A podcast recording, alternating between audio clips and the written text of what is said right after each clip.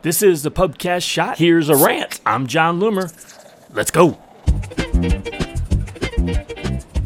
I've got to tell you, man, I'm really kind of fed up with the misuse and overuse of the rallying cry, don't build your house on rented land. Every time a platform changes or a feature gets taken away or Facebook goes down for eight hours, gurus flock to Twitter and LinkedIn and Facebook just to shout, see, this is why you don't build your house on rented land. And for whatever reason, everyone just eats it up. Yes, you're so right. And they share and everyone else eats it up too. All the while, it really didn't make any sense. But this is a phrase that strikes a chord for whatever reason. Now, let me explain.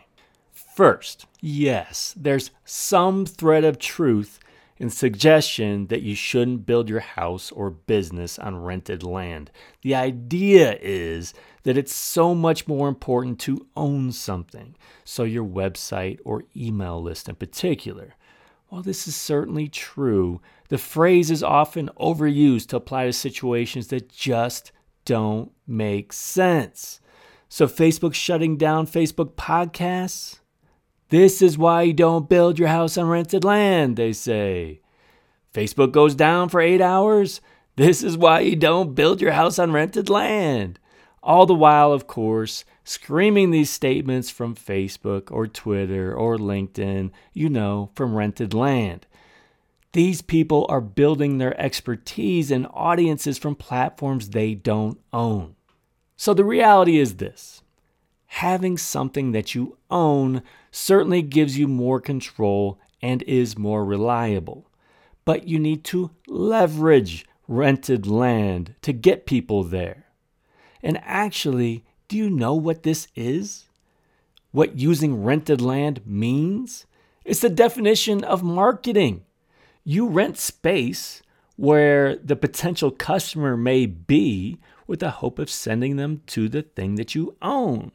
But ultimately, how much do we actually own? Not to get all philosophical on you here, but you own your domain, you own your content. But again, it's about control and reliability. You rely on so many things that you don't own to make that website work. You rely on plugins and features that are hosted elsewhere to function properly. When Meta pulled the plug on Facebook podcasts, I actually read a comment that said that you should just host a podcast on your own website instead. Now, come on. Should you be able to find and even consume your podcast on your own website? Sure. But how in the world do you expect to build your audience? No one wants to hang out on your website. They want to hang out on the rented land. That's why we send our podcast episodes to Apple Podcasts and Spotify and Google Podcasts and Amazon Music and everywhere else. We don't own any of these. Now, yeah, I wouldn't advise that you build a business entirely within a platform that you don't own with no rights to the customer list. That is the one very narrow use of the rented land phrase that I'll allow because I'm the gatekeeper, damn it. But here's a point that we all need to understand. While ownership, quote unquote, may mean more control and reliability, this is really about adaptability. If Facebook shuts something down, what are you going to do next? Hell, just because you own your website, it doesn't mean it's not at risk. What if the entire way that we consume the internet changes and your website becomes obsolete? The same with your email list. The rules on emailing customers and subscribers is constantly changing. What if suddenly your email list has no value? So in the end, it matters less and less about whether you own or you rent something. What's most important is that you're able to adapt to whatever disruption occurs. So one last thing. If you're looking for advanced help with your Facebook and Meta advertising, there's really no better place to go than my website, John Lumer dot com. And it starts with my free resources, and I have plenty of them.